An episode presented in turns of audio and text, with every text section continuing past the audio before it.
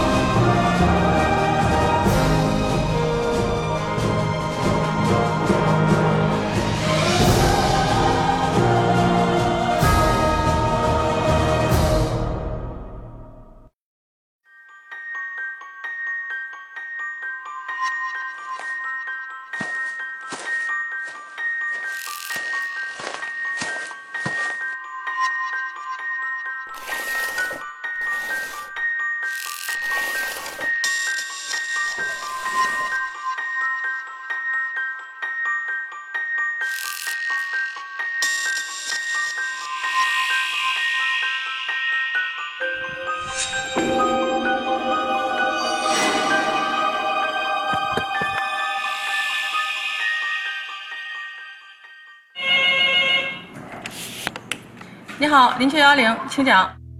二零一八年五月三十一日下午三点三十分左右，山东省潍坊市临朐县公安局接到一起重大警情，一名村民称，在石河边的一个旅行箱内发现了一具尸体。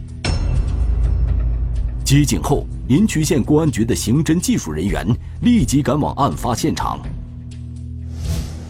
旅行箱内的塑料薄膜里。包裹着一具高度腐败的尸体，经现场初步检验，死者为女性，身高一米五六，体重四十五公斤左右，头发长度约四十五厘米，头发呢染染发，淡红色或者黄色的这样一个发质，上身穿白色的这个阿迪达斯 T 恤，下身赤裸，赤脚。民警在死者颈部右侧。发现一个三点五厘米左右的锐器伤口，应为致命伤。右颈部有锐器创，解剖检验，死者颈部血管断裂，分析认为死者符合颈部锐器创致血管断裂，使用休克死亡。临朐警方认为这是一起杀人抛尸的重大刑事案件，于是立即成立了“五三幺”专案组，迅速展开案件侦查工作。由于死者死亡时间较长，加之河水浸泡，尸体已高度腐败，面貌已经不具备辨认条件。在死者身上及旅行箱内，民警没有发现可以证明其身份信息的证件。专案组首先要做的就是查明尸源，确认死者身份。第一时间先了解被害人什么身份，然后从被害人身边的环境啊。呃，人际关系啊等等，然后展开调查，不然一头雾水，没法办案。旅行箱被发现的河段位于石河下游野原镇东珠养村段，河水为东西流向，水流平稳，平均水深二点五米到五米。根据此处河段的地形特点，专案组排除了旅行箱从上游漂下来的可能性。因为它这个。行李箱是在那边发现的啊，在这边发现的，因为上游上游都很浅，就属这个水面就这个地方最深。现在这个季节正好是枯水期，还不是汛期，然后地势呢是下游，地势要高，所以它的水就不流动，它形成了这个地方水很深。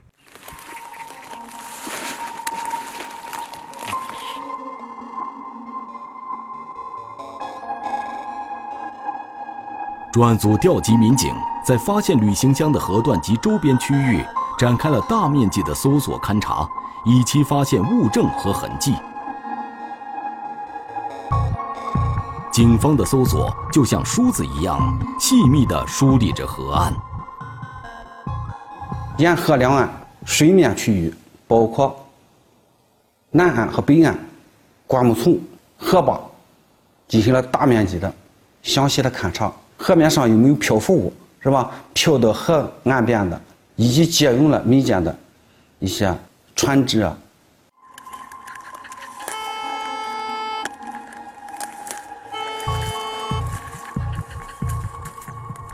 此处河段环境复杂，杂草丛生，乱石密布，民警们的搜索犹如沙里淘金。因为现场在没有破案之前。这个痕迹目的你不确定应该去找什么，只能是从这所有的物品当中逐个甄别、排查、排除可疑的或者嗯有这个与案件有关的这种信息。经过大半天地毯式的搜索，警方在这里没有发现任何有价值的物证或线索，甚至连疑似血迹和搏斗过的痕迹都没有发现。专案组分析。这里应该不是第一案发现场，而是抛尸现场。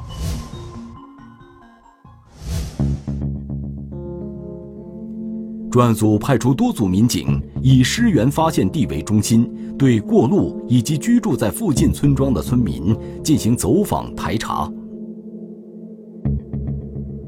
因为这个地点嘛比较偏僻，一般人到不了那地方，除非有一有一部分人是钓鱼的。另一部分人就是在附近有地的人，种庄稼的人，他有可能发现。村民们向民警反映，在四月底的时候，他们就已经在河里看到这只旅行箱了。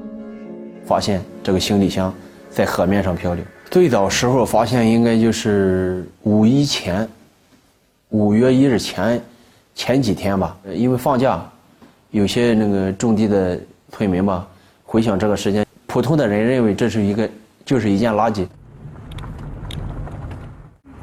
这从哪里过来老胡？你说？有个桥，往前走有个桥，都有桥有拐。你看着桥啊？嗯。那地方岔路口很多，它是通往南边一个一个荒滩，非常偏僻。还有还有个桥，再往前往那拐的时候还有个桥。还有桥。哦。抛尸现场远离公路，深入野原镇腹地，四面。被多个村庄包围，且位置偏僻，如果不是野原镇本地人，很难找到这里来。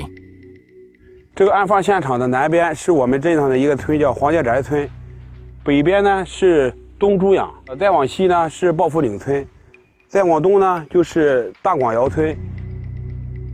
专案组判断。在被害人或者是嫌疑人中，至少有一方应该熟悉这里的地形环境，很有可能在野原镇居住生活过。因此，警方在野原镇内进行了地毯式摸排，对周边二十余个村庄、两千一百余户居民挨家挨户排查，访问是否有人员失踪、失联或其他异常情况。一般案情都是因为围绕着他那个案发现场进行排查。按照案发现场周围进行，嗯，慢慢的扩大、扩大、扩大，这个这个思路来进行排查、进行排查人口。然而，在野原镇走访一圈之后，警方并没有发现可疑情况。随后，专案组把调查范围扩大到整个潍坊市乃至淄博、东营等邻近的城市，但是在这些地方依然没有发现。与被害人特征相似的人员失踪的警情，死者究竟是谁？警方该如何确认他的真实身份呢？装尸体的旅行箱究竟从何而来？我们围绕着箱包，就是先后行程五千多公里。背水一战，警方做出大胆决定，我们就下决心排水，抽水断案。天网栏目正在播出。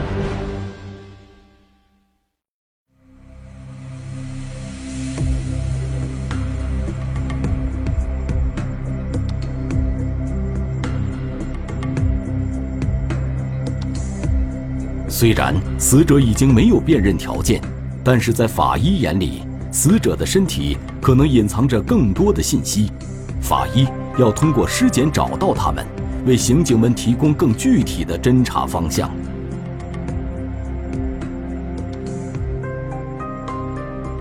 根据这个有那个耻骨联合牙齿的发育情况，推断死者在二十九岁左右。根据当地的气候，嗯嗯，尸体现场情况，呃，根据腐败情况，推断死亡时间在四十五天左右。法医推断，死者至少已经死亡一个半月。为什么在这么长的时间里没有人找寻他的下落？难道他的家人和朋友就没有人发现他失踪了吗？专案组判断，死者很可能是来林区的外来务工人员，从外地到我们附近吧，然后打工的人员，就是在这么举目无亲的，就他符合这种就是那社会关系比较简单，外来务工人员这种特征，与家里有联系比较少。专案组要求民警在接下来的走访排查中，要重点关注外来务工人员群体。啊，存在一些就是说这个无缘无故的就没有请假就不来上班了，有可能就是说在这里租房子，或者是，嗯，长期在这住了一段时间，突然间不住了，或者是突然间消失了，感觉这个事情越小就感觉越可疑，那时候就需要下功夫，看看到底是不是是自己离开了，还是是说出现了其他什么事情。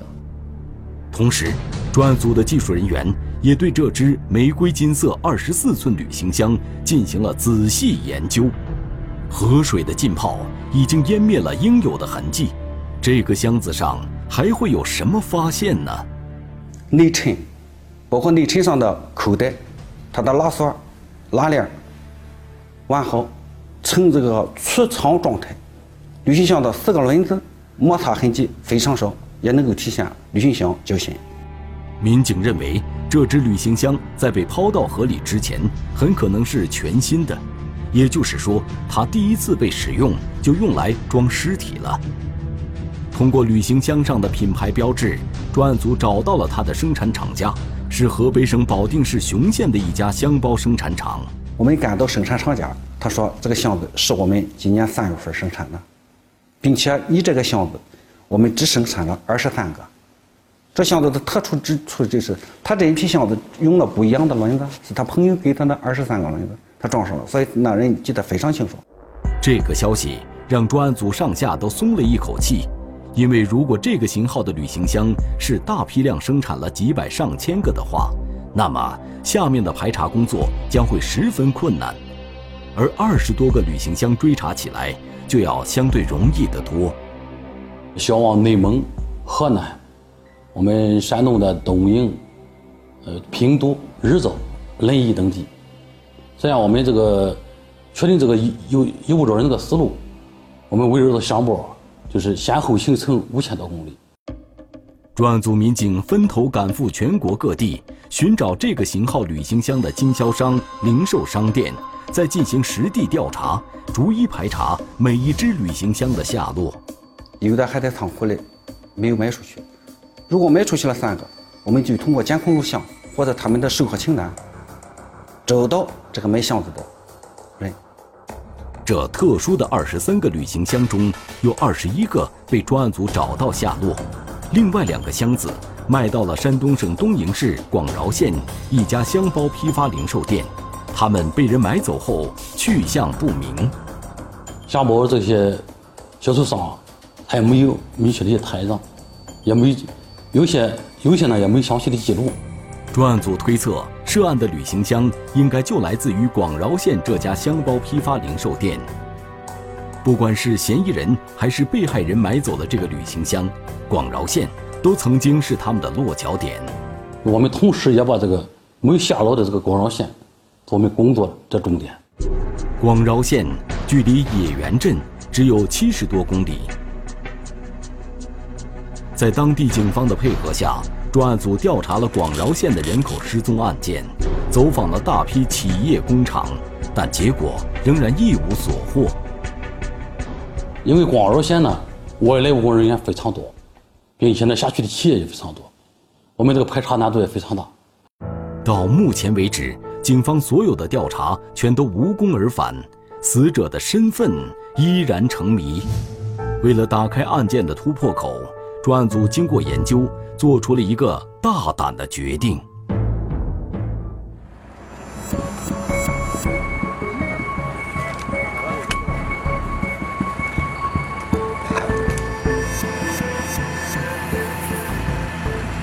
在对抛尸现场河段的地形及流水情况进行详细考察后，专案组决定将这一河段里的水全部抽干。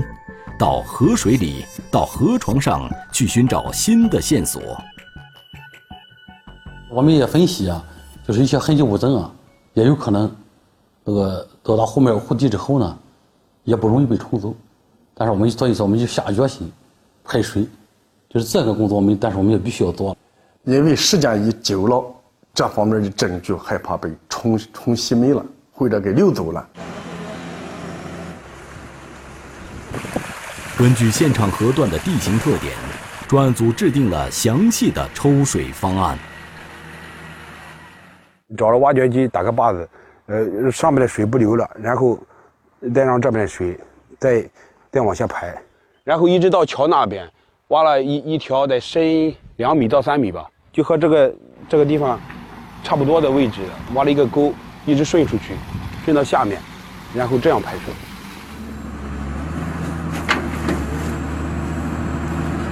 从六月二日开始，专案组动用了三台大型挖掘机、四台抽水泵，对长达三百米的河段进行抽水作业。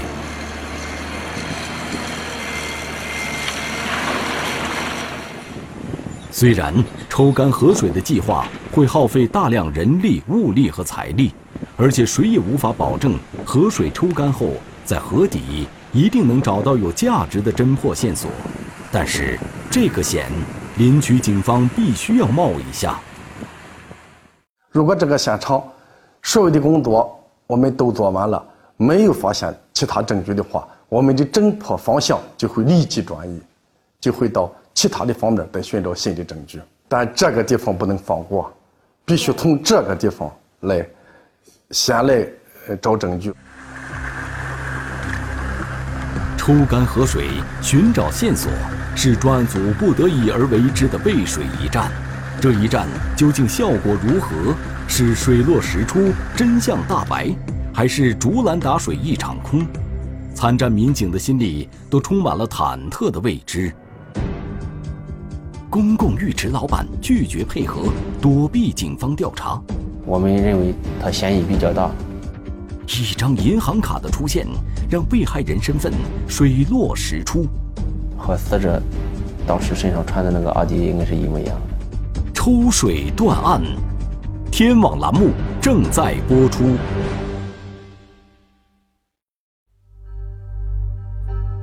在抽水工作争分夺秒进行的同时，走访调查组的民警仍然在锲而不舍地寻找着被害人的身份信息。他们在野原镇内逐一走访工厂、企业、餐厅、店铺和出租屋。做到不留死角，无一遗漏。野原镇也是比较繁华的一个镇区，在我们林区有一个称号叫小林区，嗯，所以我也比较繁华，呃，外来务工人员比较多。我们排查的对象太多了，一天走，你像我走那个门面房的时候，我一下午我就走四十多家。在野原镇的一家工厂，民警搜集到一条女性失联信息。有工友反映，大概在四月初的时候，工厂中的女孩张某突然就不来上班了。就是突然工友也联系不上了，工资也不要了。我们认为当时根据工友描述的特征，包括染发呀、身高呀，就是比较明显的特征吧，比较吻合。经过与工厂人事部门的工作人员核实，张某确实是在四月初辞职离厂的。厂方提供了张某的手机号码。民警拨打后发现，该号码已经停机。这种情况下，专案组民警必须要追根究底，落实这名女孩的下落。我们只要是符合现场，就是女性，我们都要，就是听到声音或者见到本人。秉着一个原则，就是能见面的要见面，不到万不得已，这个打电话，打电话只是一种方式，最最终目的还是需要见面。经过一番辗转，民警最终在河北廊坊找到了张某。原来他从工厂辞职后就更换了手机号码，由此产生了失联的误会。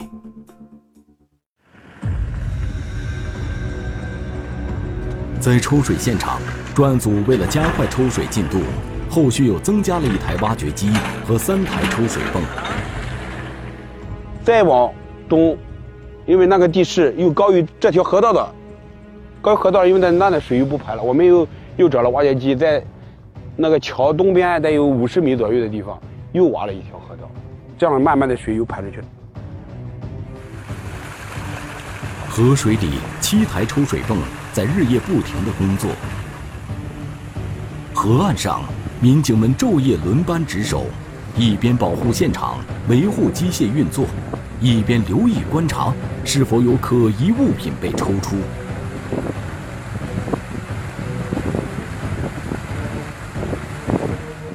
像这种抽水泵吧，抽水还可以，你遇到泥的时候，它有可能把那个口就堵了，有人就得不断的在那个抽水的地方进行清扫吧，清除淤泥。到时候在它排水的时候，下面还还加了过滤网，防止一些呃痕迹物证啊随着水流走。走访调查组的民警就像抽水泵一样，不停地运转着。在野原镇大广窑村，他们了解到一个新的情况：村子里之前有一个公共浴池，本来生意做得好好的，但是在四月中旬的时候，忽然关门停业了。村民反映，这个老板是连夜把公共浴池里的东西搬走的。经常光顾这个浴池的村民告诉民警，浴池前台的收银员是一个姓吕的女孩，她和警方要寻找的被害人特征很相似。大约在浴池关门的前几天，这个小吕就一直没来上班，消失不见了。在搬家的前几天，呃，晚上听见那个女孩，然后你跟人在电话里争吵，还吵得比较厉害。于是，民警给浴池老板刘某打电话。传递了见面沟通的意思，希望了解一下浴池经营的情况。然后我们跟人说，就是我们了解这情况，也没跟他说就是排查这个事项。万一万一是他干的话，就打草惊蛇了。就是还是以洗浴中心为什么不干了这个线索，然后就是跟他沟通。但是当得知是民警打来的电话后，刘某却表现出了明显的抵触情绪，拒不配合民警的调查。到后来，干脆不接民警的电话了。尽管民警找到了刘某在大广窑村的家，但他还是避而不见。此人如此躲避警方的询问，不得不让民警心生疑窦。就是街坊邻居提供的，就是这几个可疑点嘛，包括应该是有过抢劫前科，再一个呢就是嗯离过婚，这个人以前受过处理，我们认为。他嫌疑比较大。最终，刘某还是接受了警方的询问。原来他之前受到过警方的处理，所以对民警怀有抵触情绪，才想方设法躲着民警。刘某说，公共浴池是因为不赚钱才关门的。收银员小吕去别的地方谋生了。随后，他把小吕的联系方式提供给了民警。我们也跟他见面了，应该还在林区，嗯，并且在东城一个工厂里也是打工。两位疑似失踪者接连被找到，被害人的信息仍然毫无头绪，走访调查工作再遇难题。就在这时，抽水现场传来了好消息：经过四天四夜的不懈努力，在排出大约四万立方米的河水之后，河底逐渐显现了出来。因为淤泥很深，人下不去，所以我们用建筑用的复合板。铺在淤泥上，然后借用铁锹、钉耙等这些农具来进行详细勘验。抽干河水的河床大约宽四十五米，长三百米。河床的淤泥之中布满了石块和水草，个别地方还存留着没到脚踝的河水。这些都大大增加了勘察搜索的难度。民警们只能在淤泥和石块中慢慢摸索，不放过每一寸河床。我们对这个河堤吧进行了网格化划分，勘验人员按照事先规定好的顺序，由西向东，由南向北，依次进行勘验。我们还是树立这个现场百遍的这个工作理念，就是我们一个一个现场要想取得有价值的线索，一定要。梳理看一百遍现场的这种理念，出人意料，却也是意料之中。民警在河底找到了钥匙、鞋子、袜子、耳机、女包等各种各样的物品。我们对打捞上来的这些都一一排查，一一分析甄别。民警还从河床的淤泥中找到了不少卡片和一张中国邮政储蓄银行的储蓄卡。比起在河床上发现的其他物品，这张银行卡的价值无疑更大。民警对这张银行卡进行了身份信息核查，信息显示，卡的主人是一名姓吴的二十九岁女性，山东省滨州市惠民县人。从证件照片上看，她与被害人的衣着特征极为相近。从我们的人口信息，就是看到这个头像，他穿的这个衣服和死者当时身上穿的那个阿迪应该是一模一样。专案组民警迅速联系到吴某的父母，经脱氧核糖核酸比对，确认死者正是他们的女儿吴某。至此，抽水寻证让案件的侦破取得了突破性的进展。被害人常年在外打工，社交关系复杂，经常有过男的找他。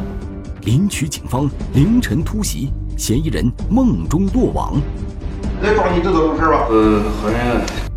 抽水断案，天网栏目正在播出。被害人吴某的父母告诉警方，吴某曾经有过一段婚姻，在二零一三年离婚后，他就常年在外打工，社交关系复杂，也很少回家，所以平时联系不上女儿，他们也都习以为常了。这也印证了前期调查的一个情况，在吴某遇害以后一个多月的时间里，专案组一直没有查到相关失踪人口报案的信息。离异之后呢，他也很少回家，我与他父母的关系，呃，也不是那么亲密。离婚了也与家里有很少联系，就是过年也基本上也不怎么回去。在他们庄户人说，就是嫁出去的女儿就是泼出去的水，然后就是他的父母吧，一直对他的生活状态嘛，就是也不管不问的状态。据了解，吴某生前最后工作的地方并不在临朐县，而是在东营市广饶县的一家工厂。对于广饶，专案组的民警们并不陌生。装着吴某尸体的旅行箱就是在这里被人买走的。现在所有的线索渐渐地归集到一起，民警们知道离破案的日子已经不远了。民警再次回到广饶县，找到吴某打工的工厂。工厂的排班记录显示，四月二十五日，吴某已经是离职状态。根据工厂规定，员工无故旷工七天以上，就会被自动离职。人事部的工作人员告诉民警，吴某从四月十七号开始就没来工厂上过班，而法医判断吴某的死亡时间正是四月中旬。在工厂走访调查的过程中，专案组民警发现，正如吴某家人所说，吴某本人的社交关系的确比较复杂。从离了婚以后吧，就是可能处过几个对象吧，经常有过男的找他。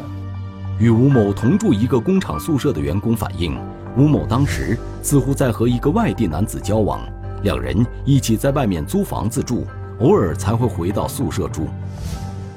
这名外地男子又是哪里人？他会不会是嫌疑人呢？因为吴某的尸体在临朐县野原镇的偏僻河段被发现，所以专案组怀疑这名男子可能就是临朐县人。因为这个抛尸现场呢是非常偏僻。嫌疑人就是也有可能符合这种了解这种现场、熟悉现场，可能是我们本地人，或者是与我们本地有关联的人。专案组围绕吴某的社会关系展开了调查，重点关注其中的临朐县男子。当我们对吴小丽的社会关系进行排查的时候，呃，大大部分都是滨州的、东营的，还有广饶的，呃，但是其中发现了一个临朐的，我们。基本上都为重点进行排查了。此人名叫窦某强，二十三岁，临朐县人，与吴某交往密切。信息显示，他也在广饶县打工。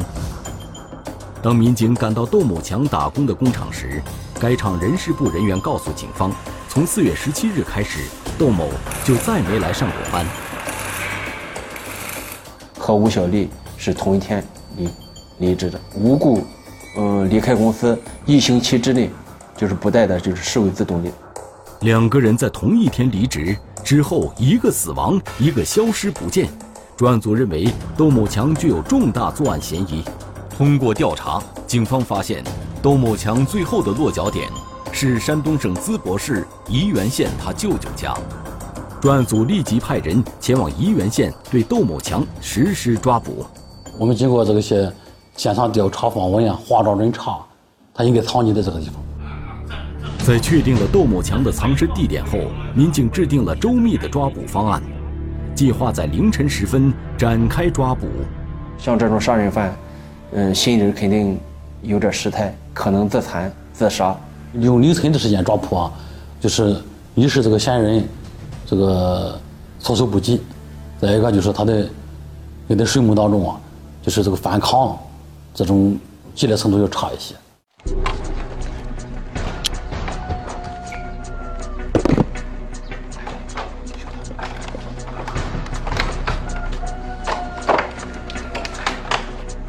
六月九日凌晨四点，整个村庄还在睡梦之中。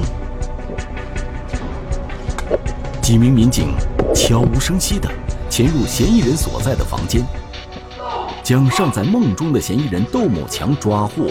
叫什么名字？我快！出来，出来！啊！面对警方的突审，窦某强当场承认了自己杀害吴某的犯罪事实。来来抓你知道什么事吧？知道。说什么事？和和那个豆子呢？豆子啊，豆子豆子人家的，就这是有可能。